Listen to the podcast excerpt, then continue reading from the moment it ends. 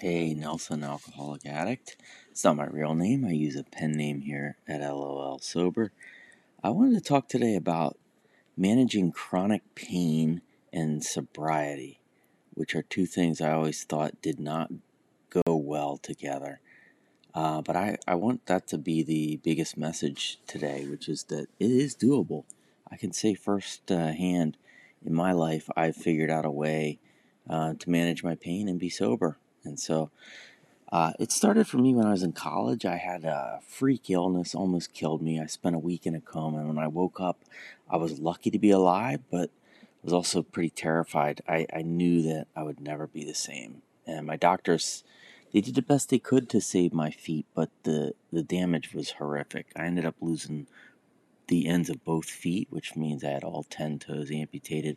I went from a size 12 foot down to a size 4 and uh, I basically had the same size foot at that point as I did when I was in kindergarten, but I was a 22 year old full grown man. And so I remember asking my doctor, hey, so how long will it be until I can run again? I'll never forget how uncomfortable he got. And he said, uh, not for a very, very long time. And I, I could tell what he was really saying, which is that I was never going to run again. And, um, you know, I have the same size foot as basically a five year old kid, and I'm six feet tall, 165 pounds. So by 165 pounds, I mean like that was 25 pounds ago. I'm actually like 190, um, but it's a lot of weight for two tiny feet. And so from those early days after the coma, um, until I got sober, doctors gave me basically anything I wanted for pain. They felt sorry for me. And so I spent probably good 10 years just getting sucked into opioid hell uh, to go along with my already pre existing alcohol problems. So, fast forward to 2008 when I got sober, chronic pain was one of the biggest things that kept me from going to rehab. I just didn't think it was possible to manage pain, real pain, without painkillers or something to take the edge off. And, you know, about 20 million Americans have chronic pain, so I'm one of many. Um, but even at the very, very bottom of my addiction, I knew I couldn't keep going the way I was, but I needed something, some solution to the pain problem. And at rehab, I remember haggling with my counselors to please let me use Ambien, at least something to help me sleep.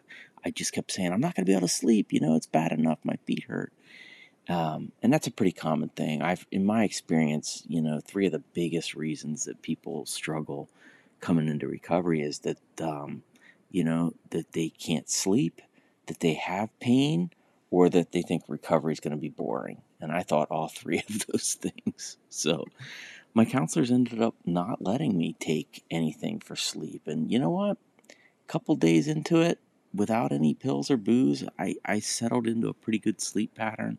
So it was cool to break through that barrier.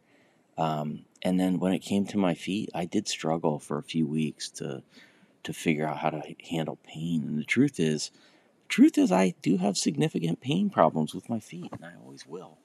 Airports, amusement parks, long lines of any kind, those are hard for me. And I end up in a lot of pain, and I just I had a long weekend with my family, and I'm actually in a lot of pain right this very moment.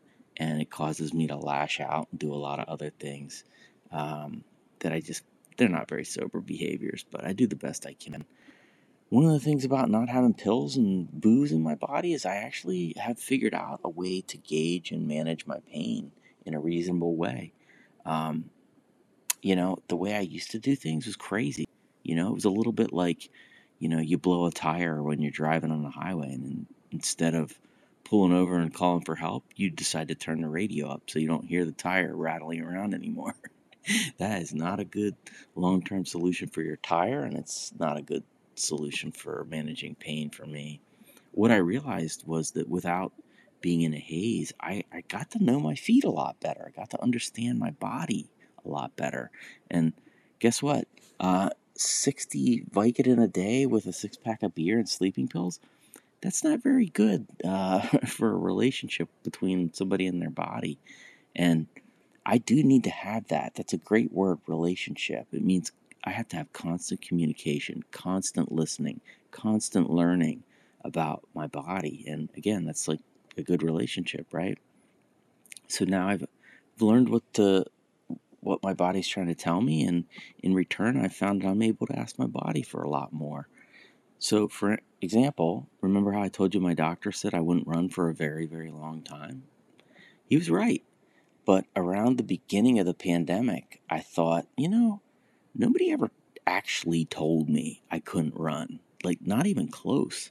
And so last March I started jogging a little bit, a minute or two every day and then I got up to two or three minutes, then four or five minutes, then 10, then 15 minutes. And that's about my maximum, but I'm able to run almost every day now. It's pretty awesome. And, you know, listen, if you ever saw me running, it's not a pretty picture. I, I kind of like lurch along one foot in front of the other, kind of like my sobriety. But I recently ran for 30 minutes and I was exhausted. Uh, if you were looking, you would have seen a smile on my face because it was a spiritual experience. A sweaty, gross, huffing and puffing spiritual experience.